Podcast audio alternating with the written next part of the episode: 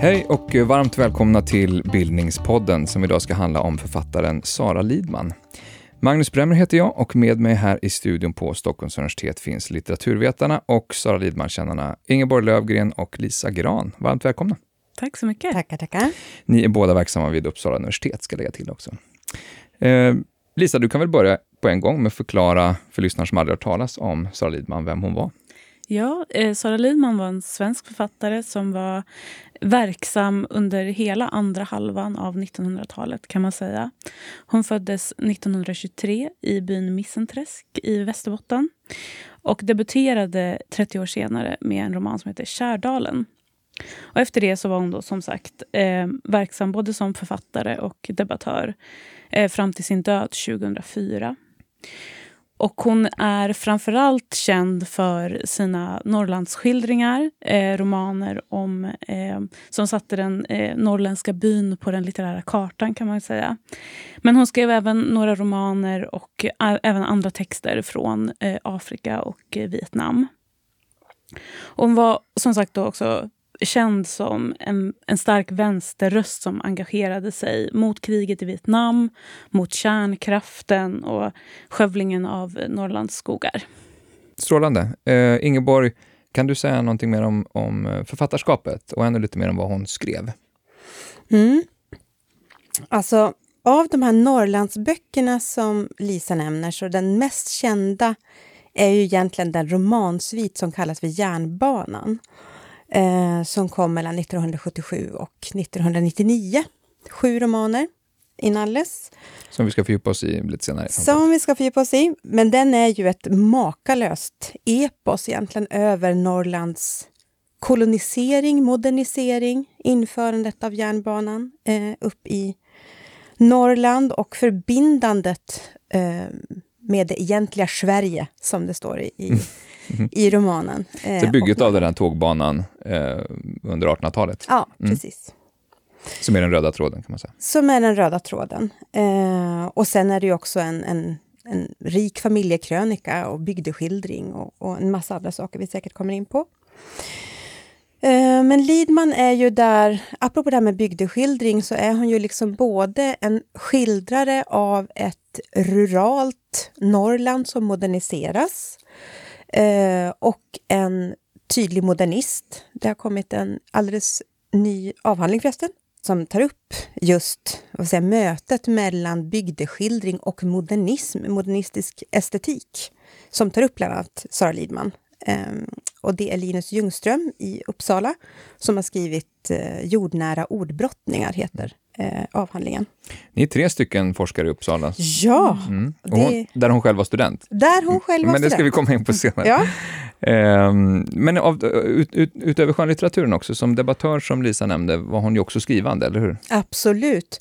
Och hon var ju dels väldigt aktiv i dagspressen, uh, skrev väldigt agiterande och också poetiskt. Hon blandar där väldigt friskt, kan man säga, poetiska grepp och mer liksom, retoriska politiska sakfrågor. Eh, och sen har hon skrivit de här rapportböckerna också då, Samtal i Hanoi från 1966 och Gruva från 68, som båda var kan man säga, politiska inlägg med poetiskt språk. Mm. Så att estetik och politik är väldigt svårt att skilja åt hos Lidman. De är liksom tajt sammanvävda hela tiden i hennes författarskap, i nästan allt hon skriver. Mm. Om ni skulle försöka sammanfatta vad som är det mest banbrytande med Sara Lidman som författare under 1900-talet, vad är, det, vad är det första ni kommer att tänka på då? Det, det som slog mig eh, allra först när jag började läsa Lidman var hennes språk. Och det låter väldigt liksom, eh, enkelt att säga det som litteraturvetare, att så här, ja, det är ett så speciellt språk. Men det är verkligen ett helt unikt språk som hon eh, kommer med och slår igenom med, eh, med Kärdalen. Och som sen, det liksom, hon utvecklar den här från en, en lite mer stramare modernistisk stil fram till ett liksom mycket mer eh, upplöst postmodernistiskt eh, formspråk egentligen i slutet av sin karriär. Hur ser det ut mer konkret i texten? okonventionella radbrytningar, eh, egna ord och termer som eh, uppstår. Eh, Birgitta Holm har beskrivit det som att man måste ha en poetisk läsart när man läser Sara Lidman. Att eh, vissa ord får ehm, laddningar som byggs på för varje gång de eh, dyker upp. Eh, och att det är på ett sätt som påminner mer om i poesin egentligen mm. än i prosan. Och att det, det är det som kan vara det utmanande med att läsa Lidman, kanske snarare än vad som också är väldigt kännetecknande för hennes språk. Att hon använder sig av dialektala ord och uttryck och en ålderdomlig bibelsvenska som kommer in också. Som ju verkligen är betydelsefull för språket och hur man uppfattar det. Men eh, det är kanske mer den här poetiska laddningen som hon ger till vissa ord mm. som är väldigt speciell för henne. skulle jag säga. Alla de här sakerna märker man omedelbart man lyssnar på Sara man läser mm. sin egen, sina egna texter. Eller hur? Det här mäss, mm, väldigt mässande mm. nästan, mm. eh, rösten. Nej, men jag håller med. Och det finns, eh, apropå det så finns det, det finns ständigt närvarande en slags poesi i hennes prosa och en slags sång nästan. Där tycker jag också man kan tycka att hon på sätt och vis liknar en annan stor svensk kvinnlig skald, nämligen Selma Lagerlöf. Att där finns det en slags sång i mm. språket. Mm. Och hos Lidman finns det också en, en slags, ett slags sjungande, ett mässande och en rytm. Eh, hon har ju också väldigt okonventionella eh, sätt att använda interpunktion. Mm. Så ibland när, när, det händer viktiga saker, när det börjar bränna till, då blir rytmen annorlunda, radbrytningen blir annorlunda, eh, skiljetecken försvinner eller byts ut på konstiga sätt. Så hon kan skriva påståenden som helt klart man hör är påståenden, som avslutas med frågetecken. Mm. Och frågor som inte har några frågetecken. Så det är också jätteintressant på ren detaljnivå hur hon jobbar med, med skiljetecken. Och det här bara det här dialektala, som mm. jag tänker vi kan fördjupa oss i senare. Eh, man hör, kan höra ibland idag, tycker jag, någon som läst, eh, personer som har läst en sån som Karin Smirnoff till exempel, mm. som har blivit väldigt uppmärksammad för en dialektal eh, prosa och säger det här är ju något helt unikt. Mm. Då blir man lite frustrerad kanske över att Sara Lidman inte är en given referens. Men mm. hur, hur banbrytande var Sara Lidman i, i sitt sätt att använda dialekt på det här sättet på, i, i svensk litteratur? Jo, men banbrytande kan man nog säga att hon var och samtidigt saknar hon ju liksom inte eh, internationella förlagor. Alltså tar man eh, någon som James Joyce till exempel och eh, Finnegans Wake eller Ulysses så är ju de också eh, inspirerade av, av dialekt. Det finns dialekt närvarande. Mm. Och, där kan man, och slang. Och slang. Mm. Så där kan man också se en, en, en modernistisk förlaga, att det finns eh, där internationellt. Eh, men eh. återigen i eh, Linus Ljungströms avhandling visar han ju också att det fanns andra eh, svenska modernistiska författare som arbetade med dialekt på olika sätt. Mm. Eh, ja, 40-50-talet. Eh, men eh, Lidman var en av de första som skrev västerbottnisk dialekt. Mm. Eh, och också liksom från en, en landsända som inte varit så uppmärksammad i litteraturen. Man tänker liksom, Selma Lagerlöf ses ju som någon representant för Värmland och så mm. vidare. Mm. Så det har ju funnits eh, tidigare. Eh, men ehm, det är också en fråga om hur man behandlar dialekten och hur man får den att eh, kliva fram. Lidman pratar, sa själv att men hon tyckte till exempel att Torgny Lindgren skriver en bättre mm. västerbottnisk dialekt än vad hon själv gjorde. Att hon, han lyckades bättre med att få fram den. Mm. Och eh, egentligen kan man väl också säga att eh, Lidman använder sig av dialekten men det är ju inte, det är inte så att hon har skrivit sina romaner på bondska. Eller på... Nej, precis. Det här är en liksom estetiskt ja. eh, modifierad ja. di mm. dialekt mm. som också ska kunna tala till, till de som pratar rikssvenska och, ja. och vara begriplig på det sättet. Mm. Och romanerna har ju ofta ordförklaringar också på slutet så att mm. man ska förstå. Mm. Ni har ju båda både forskat och forskar om Sara Lidman. Vad, vad, hur kom det sig? Vad, vad betyder hon för er? Um, ja, hur det kom sig var att jag eh, läste Bära mistel bara några veckor innan jag skulle börja min masterutbildning. Och fick någon slags blixtförälskelse. Och tänkte att det här ska jag absolut skriva min uppsats om. Och sen, eh, som det blir, när man börjar jobba med Lidman så inser man att så här, det finns eh, så otroligt mycket att göra och gräva i. Så att det, var, det gick inte riktigt att sluta där. Utan jag var tvungen att skriva en avhandling också. Ja, för min del så... Och jag är lite äldre än du också, Lisa. För mig så var... Um, jag är uppvuxen i Norrbotten. Jag är från Luleå ursprungligen. Så Sara Lidman har ju liksom varit en sån här kulturtant i bakgrunden i hela min uppväxt. har alltid funnits med där.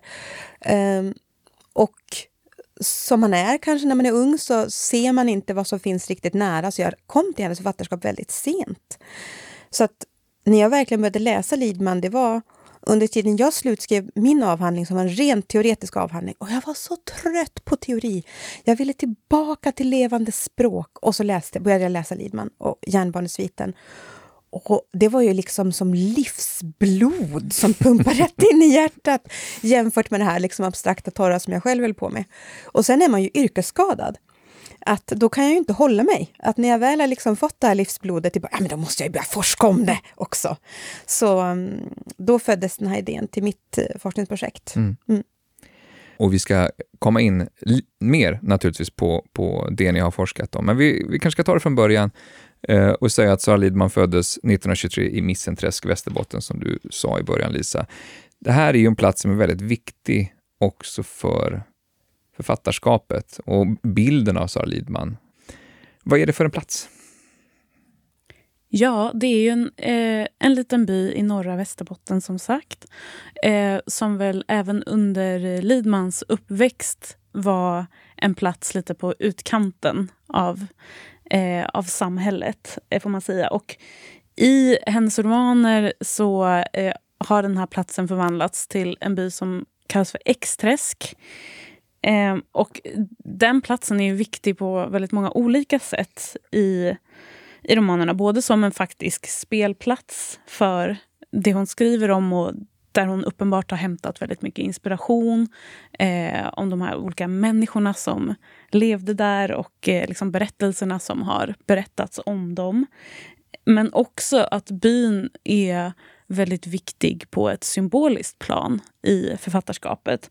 Att, det finns, att, att byn är i världen och världen är i byn. Eh, och Express kan på sätt och vis ses som en, en representant för världens alla byar. Um, och de, de, problem som alltid finns i alla små byar långt borta från, ja, men från, från staten, från något slags eh, beskydd, från ja, vad man nu vill kalla det. Och Det här var en, mm. en plats som hon eh, inte bara föddes på och växte upp utan också återvände till själv som vuxen ja. och, och, levde eh, mm. stort sett hela resten av sitt liv på. Det. Lidmangården eh, talar man om idag, som Sara Lidman-sällskapet eh, förfogar över. Den är tillgänglig för forskare och eh, författare. Jag antar att ni har varit där båda två? Nej! okay. Alltså, för mig, jag, jag längtar till, till Missenträsk, men när, när det passade sig för mig senast i alla fall, det var ju när pandemin slog mm. till. Mm. Så då blev det svårt. Så det där är en lycka som ligger och väntar Har du varit än så länge. Nej, jag tänker att vi skickar ut det här i etern nu. Bjud in oss till Lidmangården. Men är det så också att i och med att det är en sån hög grad en Uh, ni, ni, ni, har så bekantat med den här platsen mm. litterärt också. Mm, mm. Att det kanske... Um, det är ju också väldigt hög grad en litterär plats. Ja, verkligen. Ja, verkligen. Mm.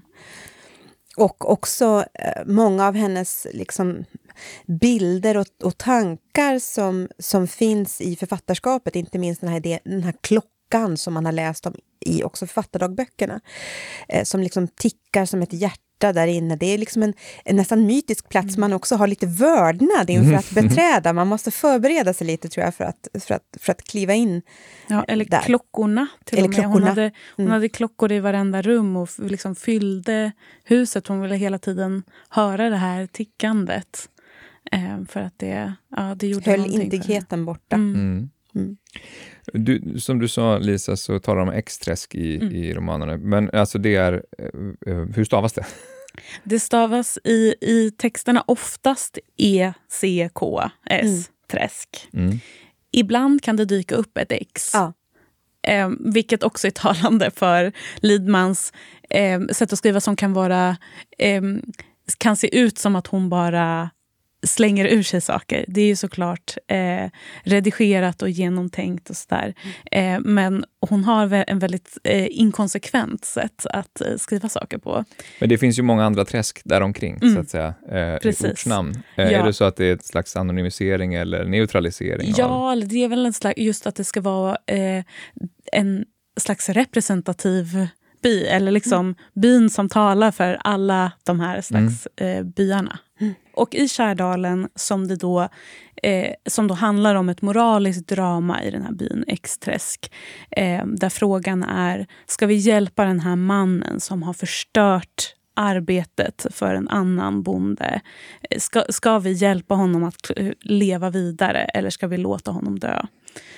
Um, så säger en av huvudpersonerna, Petrus, som är ett slags byns samvete, han säger att så vitt man bor i en by måste man bry sig. Och det är liksom något som igen, går igenom hela författarskapet. Att är man en del av den här byn, Exträsk eller vilken by det än kan vara, liksom den mänskliga byn, så måste man bry sig om andra människor. Eh, och det är den här liksom moraliska nyckeln, skulle jag säga, till hela Lidmans författarskap. Um, vad vet vi om hennes uppväxt som är relevant att säga i det här eh, sammanhanget? Om, um, hur, hur kommer hon till litteraturen?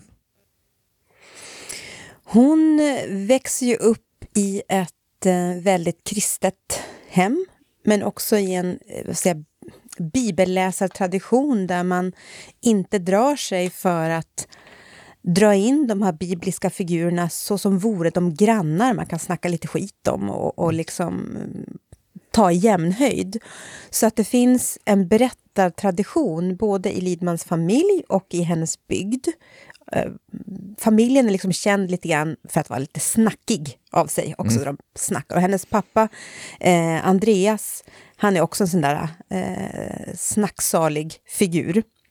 Så att det kommer en slags, ett slags berättande från familjen.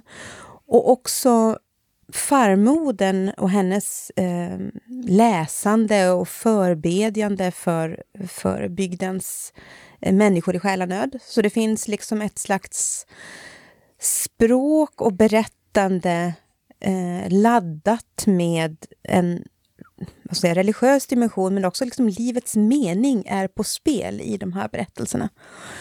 Så det kommer dels från hemmet. Och sen blir ju hon också ungefär i, konfirmations, ja, i konfirmationsåldern så får hon ju tbc och hamnar på sanatorium. Och det där har ju också hon beskrivit som en slags eh, eh, läsartillfälle. Alltså hon, hon får ett eget litet universitet mm. på eh, de här sanatorierna som hon ju åker in och ut ur under flera, flera år. Är det både för att hon, hon så att säga, sänglingad och, och behandlas, men också att hon kommer till en annan plats? Eller? Ja, och får tid. Mm.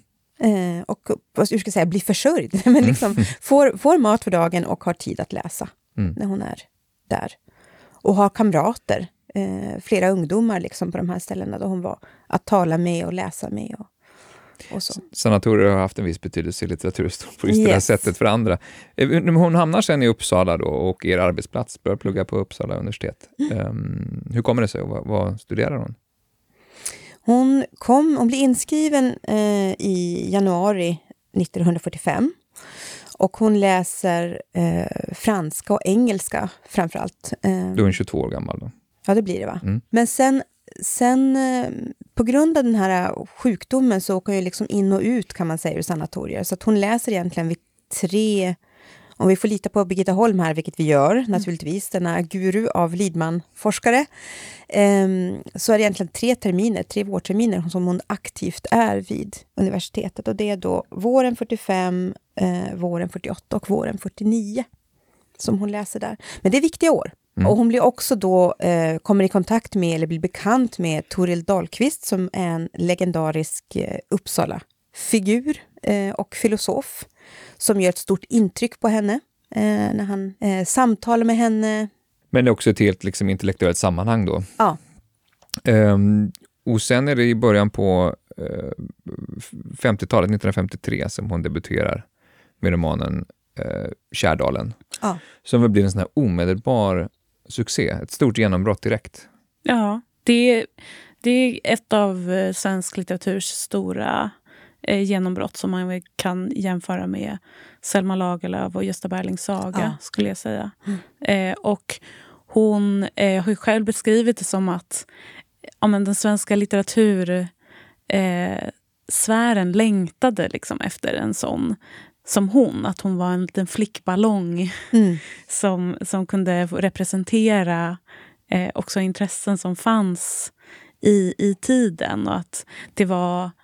Ja, men det kanske fanns något lagom exotiskt med att hon kom från den här lilla västerbottniska byn eh, och ändå skrev en så, så stark modernistisk roman. Va, vad menar hon med, med, med flickballong? Det litterära 40-talet i Sverige var väldigt maskulint sådär, men eh, är det så att hon menar att det, det, det, mm, det fanns en efterfrågan på en ung kvinnlig stark litterär röst? Ja, jag tror att det var så hon menade. Jag har inte sett en så, eh, någon utveckling av det citatet. Nej, men jag tror också det. Och eh, man kan ju säga där att egentligen två saker kan man påpeka apropå hennes liksom jordskredsseger som, som, som debutant. Och det ena är att hon hade ju skrivit länge, alltså sen barnsben hade hon ju skrivit. Hon hade ju länge haft den här, det här idealet och identiteten att hon skulle bli författare. Och hon hade skrivit eh, små noveller och blivit publicerad förut. Men, men romanen här var ju så att säga den egentliga debuten. Men det låter ibland som att hon kom från ingenstans och hade inte gjort någonting och så plötsligt skriver hon Kärdalen och så är hon en stor författare. Men det var ju en ganska lång process att, att, att komma dit. Bland annat väl en, en starkt litterär dagbok som hon skrev från 18 års ålder. Väl? Mm. Eh, Som, om man har sett en dokument, dokumentär om Sara Lidman så är det ofta ganska mycket, mycket dagbokscitat. Det är mycket dagböcker och sen har vi ju... Ja, det- hon skriver ju liksom parallellt med sitt eh, vad ska säga, officiella publicerade skrivande hela tiden under författarskapet. Och en del av det där har ju också publicerats. Eh, Anneli Brännström Öhman har ju gjort ett jättearbete att, att eh, ta fram författardagböckerna under de tio, år, tio åren då hon skrev de första fem böckerna i Järnbarnesviten till exempel. Så det finns ju tillgängligt att läsa. Eh, Hur mycket av det ni har beskrivit som Sara Lidmans eh, liksom författarskap finns på plats i den här första boken? Ganska mycket. Ehm, men vad som är mer subtilt i de fyra första romanerna som hon ger ut, ut, ut under 50-talet ehm, är kanske det här, det här eh, politiska budskapet som jag ändå vill mena finns där. Det finns en, en viss eh, kritik mot folkhemmet. Eh, som sagt, det här eh, budskapet om att om, om vi bor i en by så måste vi bry oss om varandra och sådär. Eh, men det kommer utvecklas mer eh, sen hon reser ut i världen och får syn på verkligen de stora systemen eh, som, som finns på plats. Mm. Eh, men Så absolut... det finns inte lika starkt här. Nej. Men det, Nej. det språkliga och det som ni har pratat om. Ja, det är ju en, ändå en, hela tiden en utveckling av språket. Eh, men man, man känner ju igen sig. Eh, och också, ska vi säga, persongalleriet. Att eh, hon har ju eh, romanfigurer som återkommer i flera olika romaner. Eh, och också figurer som man känner igen men som återkommer under andra namn. Eh, så att den, den litterära världen finns ju där. Mm. Och sen kommer hon att ehm, berätta om den på lite olika sätt under sin karriär. Hon är produktiv sen. Hon, hon ger ut en, en roman som heter Jor- Hjortronlandet två år senare, 1955. Regnspiran 1958. Bära mistel som du nämnde tidigare, 1960. Jag och min son, ytterligare en roman 1961. Och sen en ny roman med fem diamanter 1964. Eh, vi har så mycket att prata om idag, så går det att säga något övergripande om vad som händer under de här, eh, ja, faktiskt bara tio åren som de här eh, sex böckerna kommer ut? Ja, alltså det händer ju någonting ganska dramatiskt där mellan Bara Mistel och jag och min son. Mm. kan man säga. Och Det är ju att hon eh, reser till Sydafrika. Eh, och under den här tiden, först och främst vad som händer är ju att hon bygger upp ett, eh, ja, men ett kändisskap. Alltså hon är en, en väldigt eh, välkänd person och intellektuell i Sverige. Eh, och sen reser hon till Sydafrika 1960 och, då, och är där med om saker som eh, är, är ett form av politiskt uppvaknande, skulle jag vilja säga. Eh, och efter den resan så ger hon ut de här eh, två böckerna som utspelar sig i södra Afrika, i Sydafrika och i Kenya. Och sen reser hon vidare till Vietnam och är eh, ja, men, ägnar sig åt andra frågor, eh, åt politiska frågor och, och eh, debatter egentligen fram till 1975 när hon åker tillbaka till kommer tillbaka till Missenträsk. Men jag kan lägga till en sak där alltså, som visar på liksom, digniteten i Sara Lidman eh, som kulturpersonlighet. Det är ju att jag och min son kom ju först ut 1961 eh, med Bonnier. Men Lidman är missnöjd med den här romanen. Mm. Och eh, Bonniers väntar på en ny roman, men hon insisterar på att få ge ut samma roman, reviderad, igen. Och Bonniers går med på det. Så mm. 1963 kommer en till, Jag och min son, i en annan form. Och det här är ju helt oerhört. Alltså, att tänka sig idag att en författare skulle lyckas få med sig Bonniers att ge ut samma roman reviderad igen, det är helt otänkbart. Men det är, liksom, det är hennes status då. New and improved. Ja, precis, och, och de släpper den. Mm. Eh, så det säger ju verkligen någonting om hennes status vid mm. den här tiden. Och uh, självkritik kanske? Och självkritik. Och där kan man också kanske lägga till, fast det kanske vi ska komma in på sen. Men det är ju att under den här tiden i Sydafrika, hon blir ju utkastad ur landet på grund av den här uh, då eh, olagliga relationen hon har med en ANC-man som heter Peter Nentite. Och, eh, ja, det strider mot apartheidlagarna. Det strider mot apartheidlagarna och the moral act, som det, mm. som det kallades. The immorality act. The immorality act, förlåt mig naturligtvis. Så de blir ju bevakade då och, eh, och ställs inför rätta. Och det krävs faktiskt att Dag Hammarskjöld, som då var FNs generalsekreterare, faktiskt tar Sydafrika i örat för att släppa ut Sara Lidman. Mm. Men då blir hon också utkickad ur landet, då får hon inte komma tillbaka. Det var, väldigt dramatiskt. Mm. Hon var ju uppenbarligen en, en, en samhället engagerad person redan före, men det är, en, det är ett politiskt uppvaknande här ändå. Ja, det skulle jag säga. Och eh, Hon får ju syn på också sitt eget privilegium som vit kvinna i Sydafrika. Att hon märker att eh, hon klarar sig ändå undan det här. Eftersom hon för det första är vit och svensk och har kontakter eh, med sitt stora förlag som kan höra av sig till Dag Hammarskjöld och som kan ordna upp den här eh, situationen för henne. Eh, men vad som är intressant med de här två versionerna är av Jag och min son är att Lidman skriver ett eget förord till den andra versionen där hon förklarar varför hon behövde skriva den igen. Och Det handlar dels om litterära skäl, att hon, hon skrev den första versionen så snabbt i, liksom ett, eh, i ilskan av den, efter den här händelsen så var hon tvungen att bara skriva ut den här boken som handlar om en eh, hycklande svensk man som befinner sig i Johannesburg. Eh, men det handlar också om att hon inte är nöjd med mottagandet av den.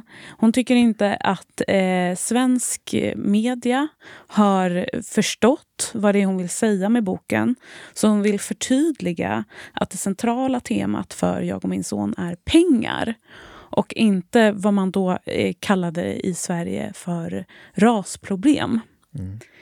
Eh, och vad som är så centralt i det här och som jag tänker att man ser vidare sen i författarskapet är just att det, hon vill peka på att det är kapitalismen som är roten till allt.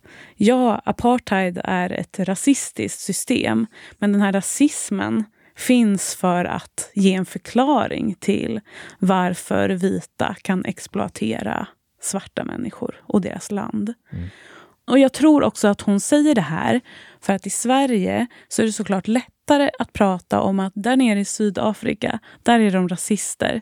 De har apartheid. Det är ett rasproblem som de behöver ta tag i. Men man behöver inte prata om att Sverige hade väldigt starka eh, handelsband till Sydafrika och apartheidregimen. Och att hela Sveriges välstånd berodde på vår, eh, eh, vår inblandning i den koloniala handeln. Eh, och det är såklart mycket jobbigare för oss svenskar att eh, se i vitögat. Mm. Eh, och det, därför skriver hon om boken och skriver i förordet. Ni måste förstå att det här handlar om pengar och det handlar om våra pengar och vi har ett ansvar i den här frågan.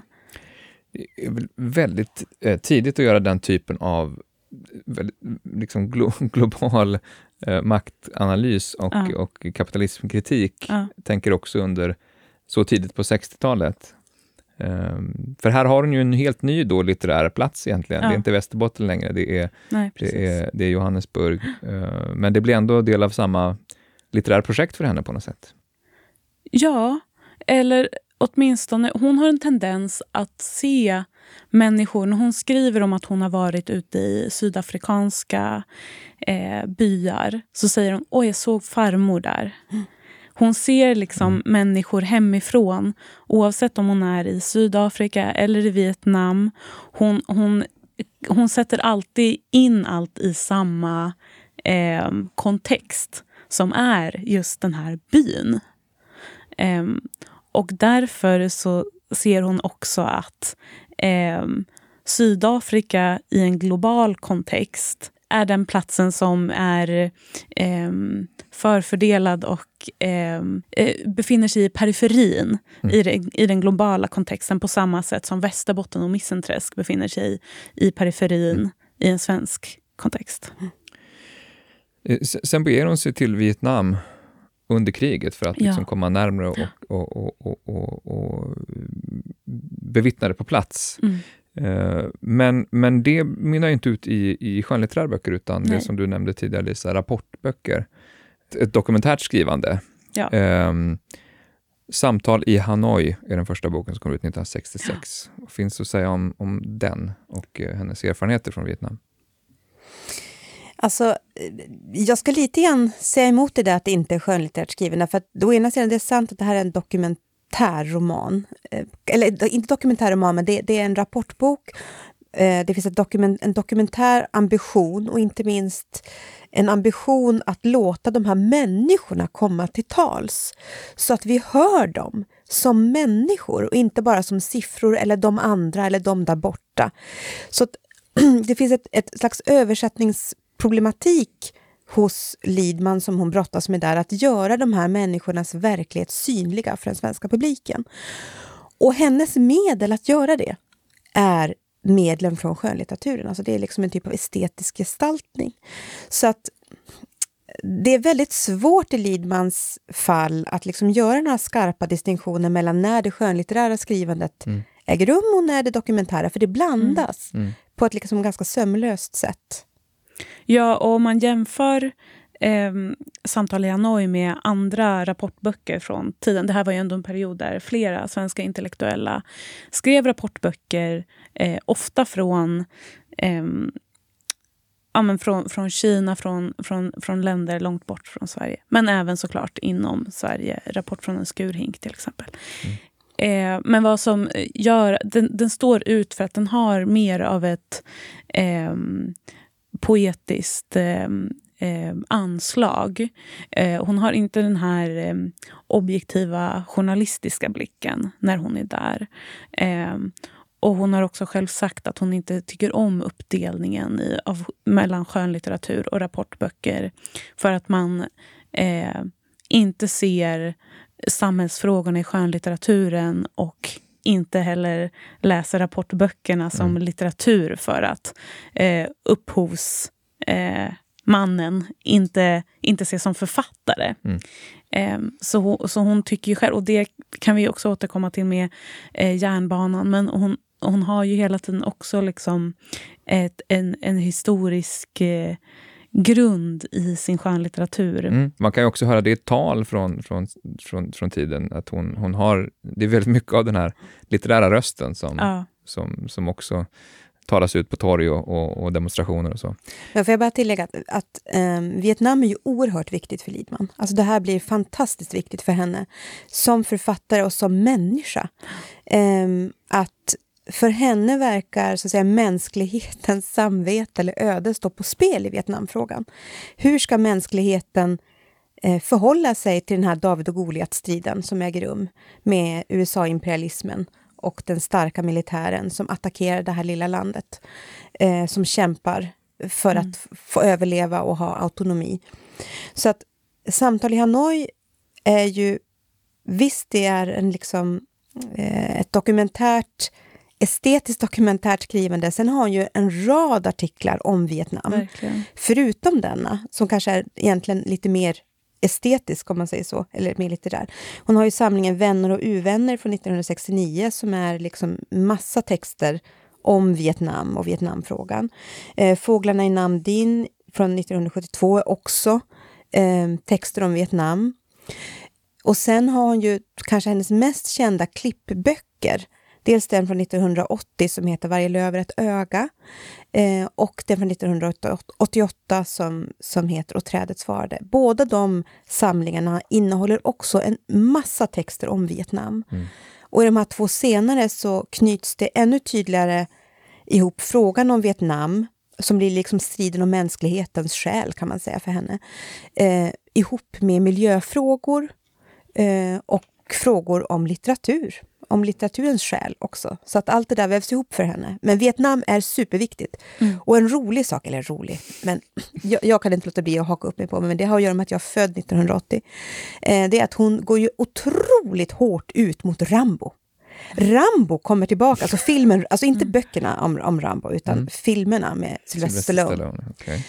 Som hon är oerhört uppretad över. Eh, och, och det verkar i hennes själ att liksom se Vietnam, som hon ser som en just mänsklighetens tragedi, eh, göras om till en slags fond för den här eh, amerikanska broilern och hans eh, liksom privata eh, upp, uppgörelse och våldspornografi, ser hon det som. Så att det finns eh, väldigt mycket texter om Rambo, helt Vet, enkelt. vet vi vad hon tyckte om Coppolas Apocalypse Apocalypse Now. Now som kom året före? Nej. Som ju ger en helt annan bild av Ja, Vietnamkrig. ja.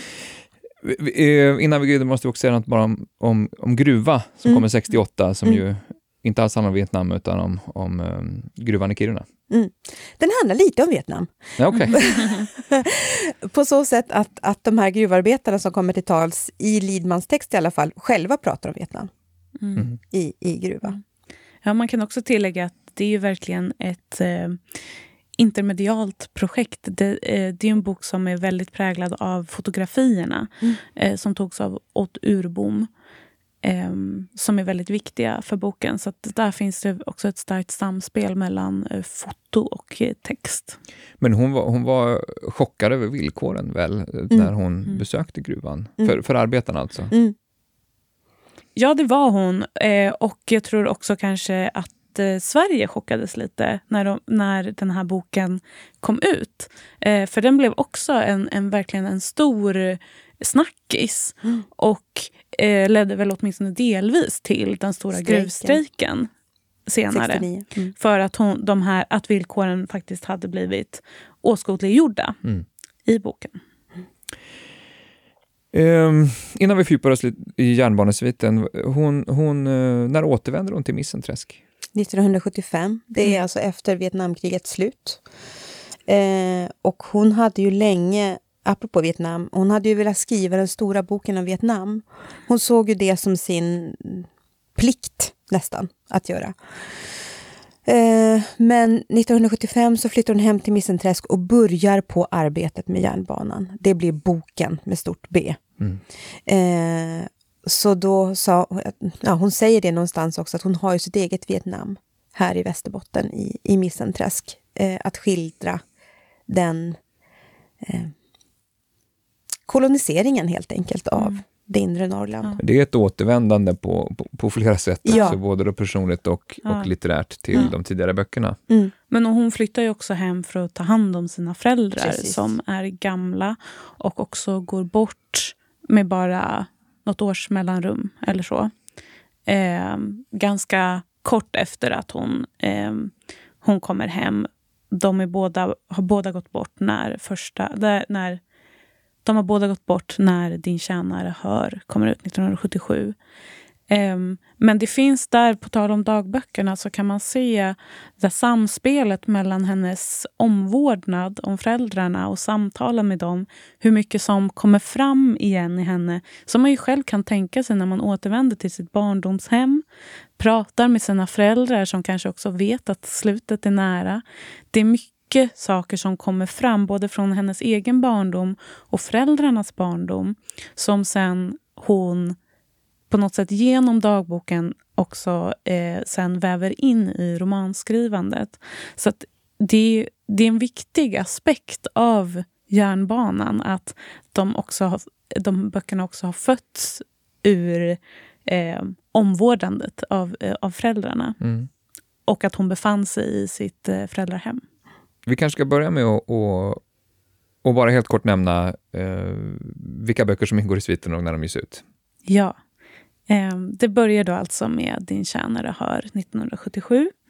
Sen kom Vredens barn, Nabot Sten, Den underbara mannen och Järnkronan. De kom ut eh, med några års mellanrum mellan 1977 och 1985. Och det är då vad hon först tänkte. Hon tänkte först en trilogi, sen blev det fem böcker som hon trodde var klara. Och sen under 90-talet så skriver hon de två sista delarna som hakar i sviten. Eh, som heter Livsens rot och Oskuldens minut. Hur lång liksom, historisk tid överblickar den här sviten? Det är ungefär 50 år. Börjar 1870 och slutar någon gång på 20-talet. Mm. Ingeborg, vill du säga något liksom, övergripande, lite sammanfattande om vad sviten handlar om? Det är en stor fråga, men, men bara liksom vad de stora temana är och kanske något om persongalleriet. Sådär. Man kan ju säga, för att återknyta till det här med att hon flyttade hem inför att hon skrev den och vårdade sina föräldrar, så är ju det här också, järnbanan är ju kalkerad på hennes egen familjehistoria. Hennes farfar var ju precis som Didrik Mårtensson som är huvudpersonen i järnbanan, i alla fall i de första fem böckerna. Den manliga huvudpersonen nota bene, för det finns, tycker jag, också en kvinnlig huvudperson som är då Anna Stava i de fem första eh, romanerna. Så har han ju en motsvarighet i Lidmans verkliga farfar som också verkade för att järnbanan skulle dras upp, som liksom Didrik Mårtensson eh, drog, sig på, drog på sig skulder, hamnade på fästning. Eh, så det finns liksom en, en slags tragisk familjehistoria i botten. Mm.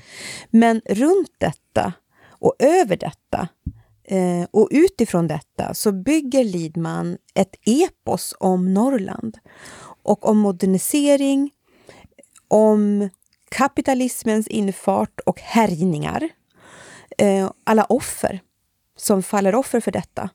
Eh, och också om en önskan att få bli en del av rättvisa och kultur.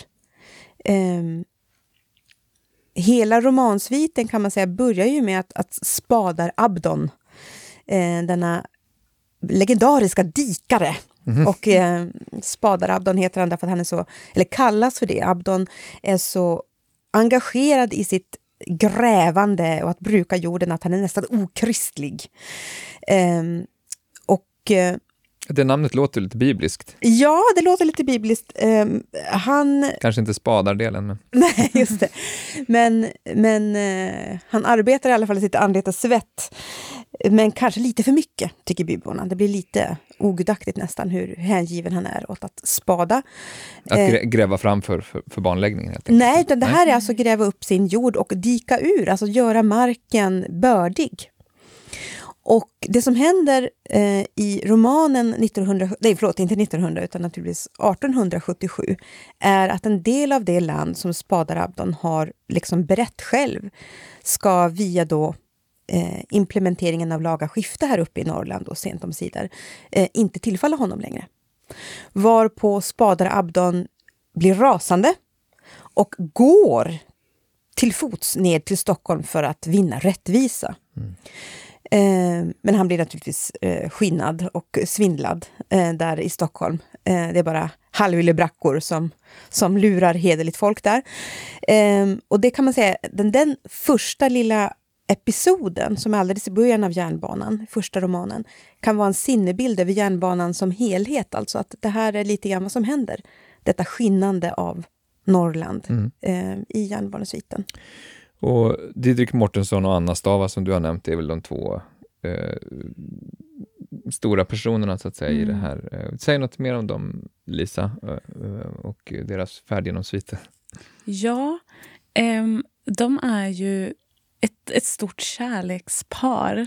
Eh, jag brukar tänka på den här sviten att den handlar om kärlek och konsumtion. Mm. Eh, Didrik är ju en eh, framtidsman. Han tror på eh, vetenskapen. Han tror genuint på att järnvägen ska komma till Västerbotten, ansluta dem till den stora världen. De ska, kommer få kolonialvaror, de kommer få böcker, de kommer få kunskap.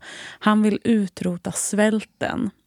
I, för det här är också, berättelsen börjar ju på något sätt i eftervågorna av, av den stora svälten i, eh, i, i Norrland som var några år tidigare. Och, eh, och i jämförelse med honom så är då An, Anna Stava är hans liksom andliga samvete. Och eh, hon är oerhört eh, religiös och eh, har en väldigt stark moral som, och är väldigt emot konsumtion och att förhäva sig.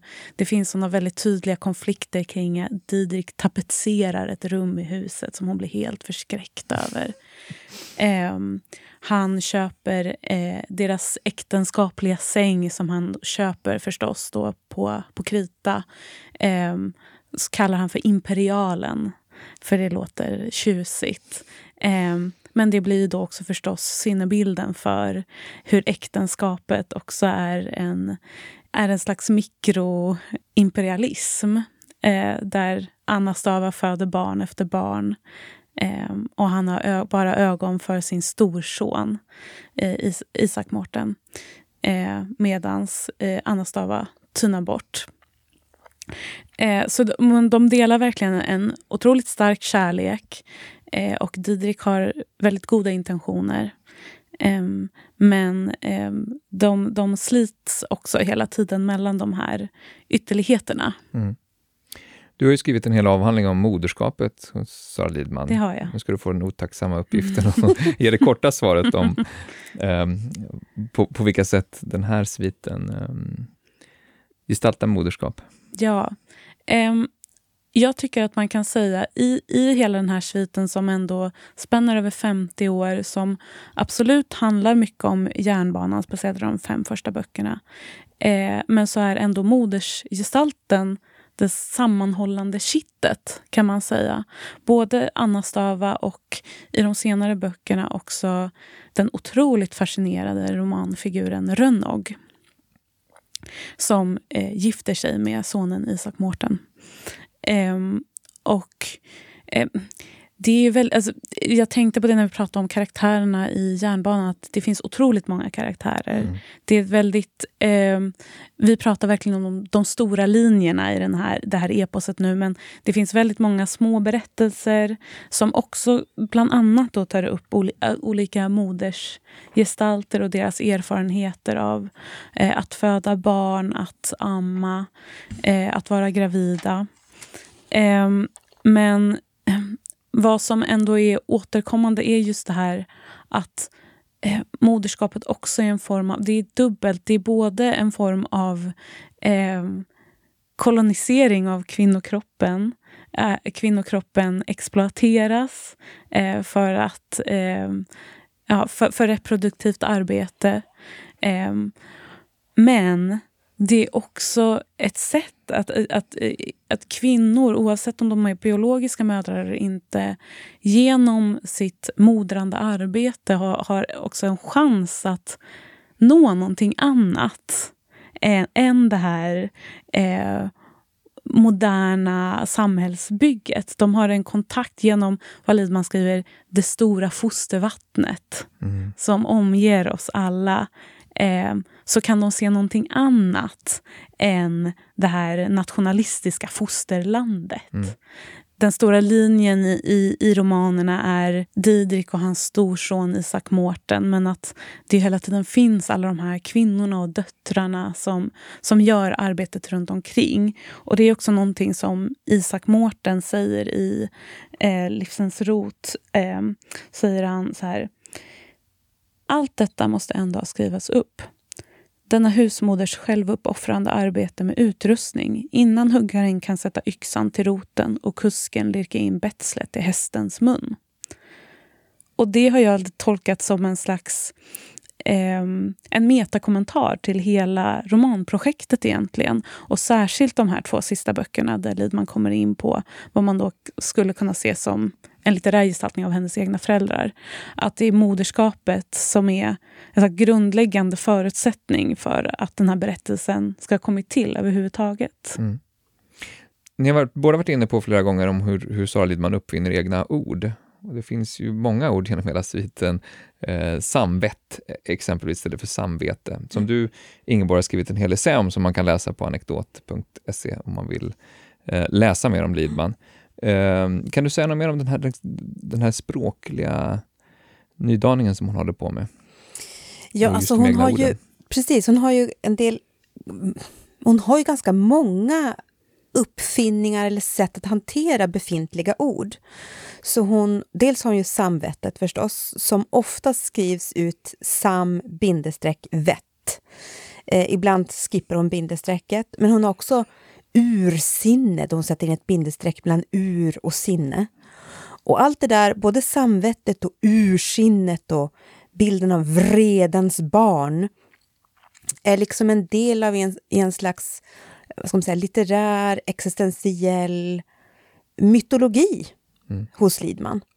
Som tecknar en bild av, av människan. Eh, och det hänger ihop med precis det här som, som Lisa tog upp nu, med det stora modervattnet. Det, det hänger också ihop med samvetet. Det finns en eh, väldigt fin, ett väldigt fint förord till eh, artikelsamlingen och Trädet svarade som heter just Före ordet som är en slags tillblivelseberättelse, alltså hur Lidman blev författare kan man mm. säga. Där det här samvetsordet finns med, men också uttrycket det, det hela. Samvetet och det hela. Och där talar hon också om den stora gåtan, eller livets gåta, som är då eh, moderskapet i världen. Och det här för den som är intresserad så kan man verkligen läsa Lisas avhandling för hon undersöker det där noggrant och väl. Men kan man säga att, om vi bara ska tala lite om sam, samvettet då, mm. det är någonting annat än ett samvete men det är också någonting utanför den enskilda människan väl? Ja, det här är jätteknepigt. Det är flera av oss forskare som har försökt gräva fram i, men vad är samvetet? Ja, för det, det, det framgår man, inte riktigt. Nej, och hon definierar det aldrig. Hon vägrar göra det. Det närmaste hon kommer en definition är i en artikel där hon säger inom parentes, eh, och då pratar hon alltså om samvete och conscience. Hon översätter samvett till conscience. C-O-N bindestreck science, liksom, eller conscience. Då. Eh, som prövar på engelska också. Och så skriver hon ungefär vad vi eh, tänker och vet tillsammans. Så det är, liksom, det är den mm. närmaste mm. definition som hon någonsin kommer. Annars så slänger hon bara ut ordet eh, mitt i användningen. Och det förekommer på en jätteviktig plats i just järnbanesviten. Det är ungefär mitt i järnkronan. Eh, när Didrik Hans uppgång och fall har blivit ett faktum. Han har drömt om den här järnbanan som ska dras upp. Han har drömt om när han ska ta emot kungen som ska hålla tal där vid vattnets station. Eh, och det som händer istället är att han slås i bojor och åker sin allra första resa med tåget ner till eh, fängelset till Långholmen i Stockholm. Mm. Eh, där han då får sitta, lämpligt nog, nio månader, alltså lagom för en om, omfödelse, eh, på fästning.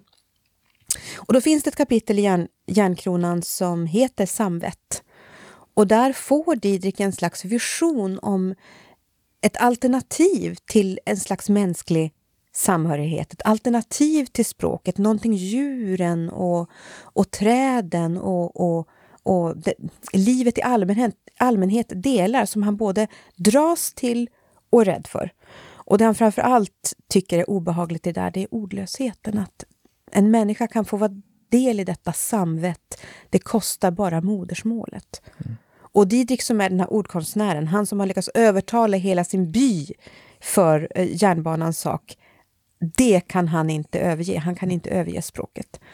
Um, men det är väldigt tvetydigt vad, sam vad samvetet betyder liksom i stort hos Lidman, för hon använder det på ganska olika sätt och olika sammanhang. Men det, och, och, och det kanske just är en, en poäng, eller hur? Att det finns en filosofisk dimension i, i det här knådandet av, av språket. Ja, jag tror ju det. Alltså, jag ja. tror att det där är liksom inget, det är ingen slump. Nej. Utan det tvingar ju läsarna att tänka.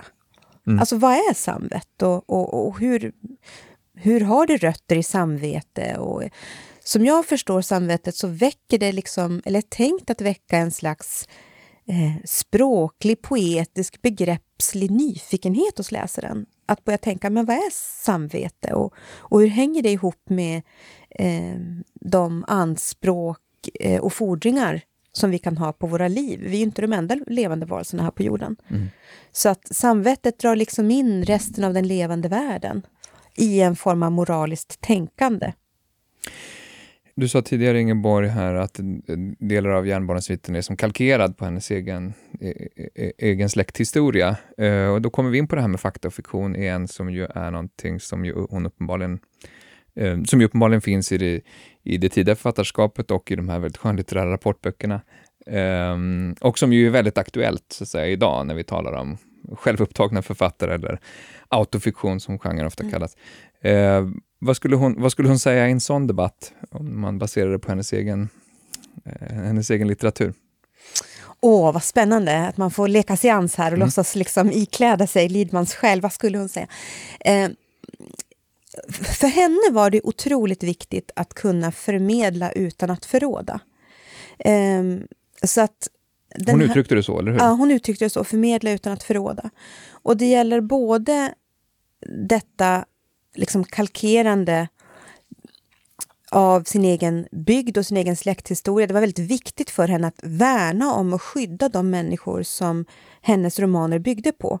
Att vissa, lä vissa läsare från hennes hemby blev ju upprörda när de läste eh, hennes eh, romaner. Och hennes tanke var aldrig att avslöja någon eller på något kittlande vis eh, eh, leka i gränsen mellan fakta och fiktion, utan hon fiktionaliserar på basis av en verklig berättelse. Men, men den här lockelsen att på något sätt hänga ut folk och sen slippa stå för det, mm. det var aldrig hennes. Det, hade hon, det skulle hon nog ha betraktat som djupt omoraliskt. För henne var ju liksom kallet att skriva eh, lika mycket ett estetiskt och moraliskt kall. Så samma sak var det med att förmedla utan att förråda när hon skrev om det som hände i Sydafrika, eller i Kenya eller i Vietnam. Att, att föra någon annans talar var en allvarlig sak mm. för Lidman. Inte något man leker och skojar med liksom, lite hur som helst. Och, och där man som författare har en viktig uppgift, men både att så att säga stå i relation till verkligheten mm. och ens omgivning mm. och samhället. Men också göra någonting annat? Eller är det den dubbelheten hon är ute efter? Ja, alltså jag tänker att en, en viktig skillnad mellan hur eh, Lidman använder sig av verklighet i sina romaner och eh, den här debatten som vi har idag kring ja, självupptagna författare, eller vad vi nu vill kalla det. Eller liksom autofiktionen idag, är bättre att säga. Eh, är att hon använder ju sig av sin familjs historia och av Sveriges historia för att säga någonting om samhällssystemet och om kapitalismen och om ja, men de stora viktiga frågorna. Inte så mycket... Alltså, det finns kanske en, ett, ett behov av att behandla si, si, sitt eget liv också, men, såklart. Men Är det inte så navelskådande litteratur? Nej, hon höjer blicken. Precis, och jag tror just att... Alltså, vi vet ju såklart inte vad Sara Lidman skulle säga om, om dagens litteratur. Men jag har en känsla av att hon nog skulle tycka att det är en del navelskåderi. Och att eh, det inte finns... Det är ändå viktigt för henne med ett högre syfte Mm. eh, med det här. Men sen skulle jag också vilja säga att... ehm, Och på stilistisk nivå är det ju naturligtvis en enorm skillnad med också Ja. vad hon gör med sitt språk. Precis. precis.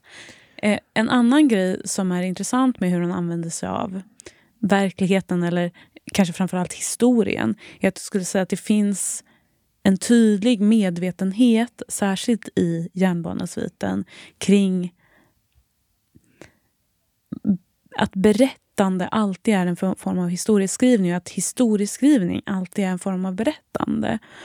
Eh, och att det finns den här glidningen mellan historie, historia och historieämnet och litteraturen. Mm och hon gjorde ju verkligen mycket research. Det är inte bara Mm. så att hon Nej, blev inspirerad av berättelsen om sin farfar utan hon kollade upp vad varje liten eh, del av järnvägen kostade. Vad fick en rallare i lön? Liksom alla, alla de här grejerna är ju är liksom efterforskningar som hon Mm. har gjort. Eh, och det var väldigt viktigt att det också blev rätt. För lyssnare som nu vill kasta sig över Lidmans författarskap, kanske inte läst någonting alls, eh, vad tycker ni att man ska börja någonstans? Hur börjar man?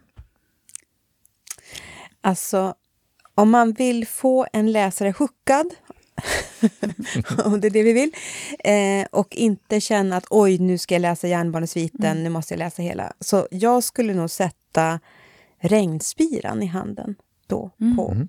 på eh, denna, denna läsare. För det är en absolut fantastisk och gripande berättelse om denna Linda Ståhl, den här flickan, som också eh, försöker komma in i en gemenskap som är en slags outsiderfigur. Och eh, där kan man också säga att det finns ett slags samvett. Det finns en slags byns samvett, eller byanden som hon försöker erövra. Eh, men aldrig riktigt får del i. Och jag tycker den... Jag har svårt... Jag märker jag får svårt att beskriva exakt vad det är jag tycker är så perfekt med den där romanen. Hon var själv väldigt missnöjd med, med, med, med Regnspiran. Men jag tycker den man är får, underbar. Man får mycket Lidman i ett självstående Man verk. får mycket Lidman i ett halvt självstående verk, Ja. för sen kommer bara Mistel då som Ja, uppföljningen. Precis, och det är väldigt roligt att du väljer Regnspiran för jag tänker ju säga läs Berra Mistel. Ja. Så kanske får man börja med Ingeborgs tips och sen eh, fortsätta med mitt. Mm. Eh, jag vill slå ett slag för Berra Mistel som eh, då är en fortsättning på historien om Linda Ståhl. Eh, för att eh, något som vi inte har pratat om så mycket idag men som jag, är väldigt centralt för min egen relation till Sara Lidman är att hon skriver så otroligt bra om kärlek. Eh, hennes kärleksberättelser är liksom eh, om en djupt rörande. Och eh, i Berra Mistel finns liksom eh, vä- väldigt, en, en väldigt rik och komplex eh, kärlek, en obesvarad kärlek. Och ehm, det, det också, finns också ett porträtt, ett, ett, en tidig skildring av en öppet eh, homosexuell man. Mm. Mm. Eh, och vad, vad det innebär för, för kärlek och sex Mm. och ehm, allt det. Ja, så så det, det är också sidor av Lidman som jag verkligen tycker att man ska uppmärksamma vid sidan av det politiska. Då skickar vi med de två böckerna Mm. till, eh, till eh, lyssnaren. Regnspiran från 1958 och Berra Mistel från 1960. Och kanske lyssna på Lidman, hon har faktiskt läst in en hel del av sina böcker. Absolut. Ja. Tusen tack Lisa Gran och Ingeborg Lövgren för att ni ville vara med i Bildningspodden. Tack. Tack så mycket. Tack också ni som har lyssnat. Gå in nu på anekdot.se, läs mer om Ingeborg och Lisas eh, forskning och Ingeborgs eh, essä eh, om samvetet, detta spännande begrepp. Så är vi tillbaka igen om ett par veckor med ett nytt avsnitt.